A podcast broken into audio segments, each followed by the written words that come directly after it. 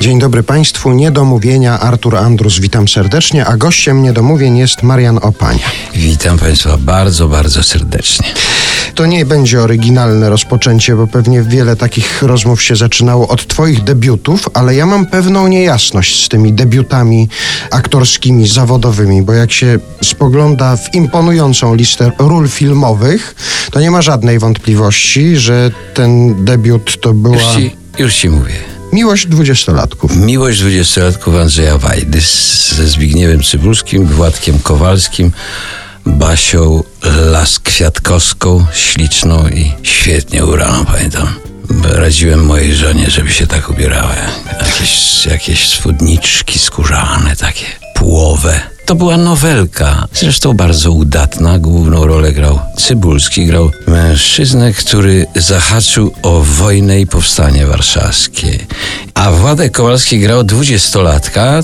Jest taka różnica, że chodzi, chodzi o to, że w zoo dziewczynka wpadła na wybieg dla białych niedźwiedzi. I jest różnica między tym, który zahaczył o tę wojnę, czyli Zbyszkiem Cybulskim, który skacze ratować ją i ryzykuje życie, natomiast Władek Kowalski namiętnie robi zdjęcia.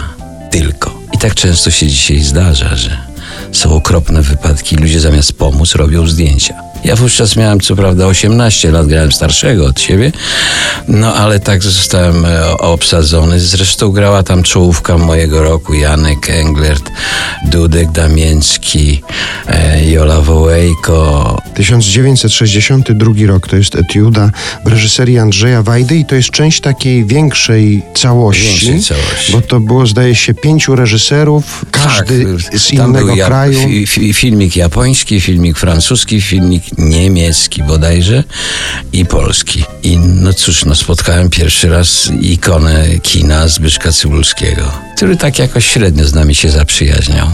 Ale no, był dla nas Bogiem wówczas. I śmieszną rzeczą było to, że angażował nas do tego filmu Janusz Głowacki.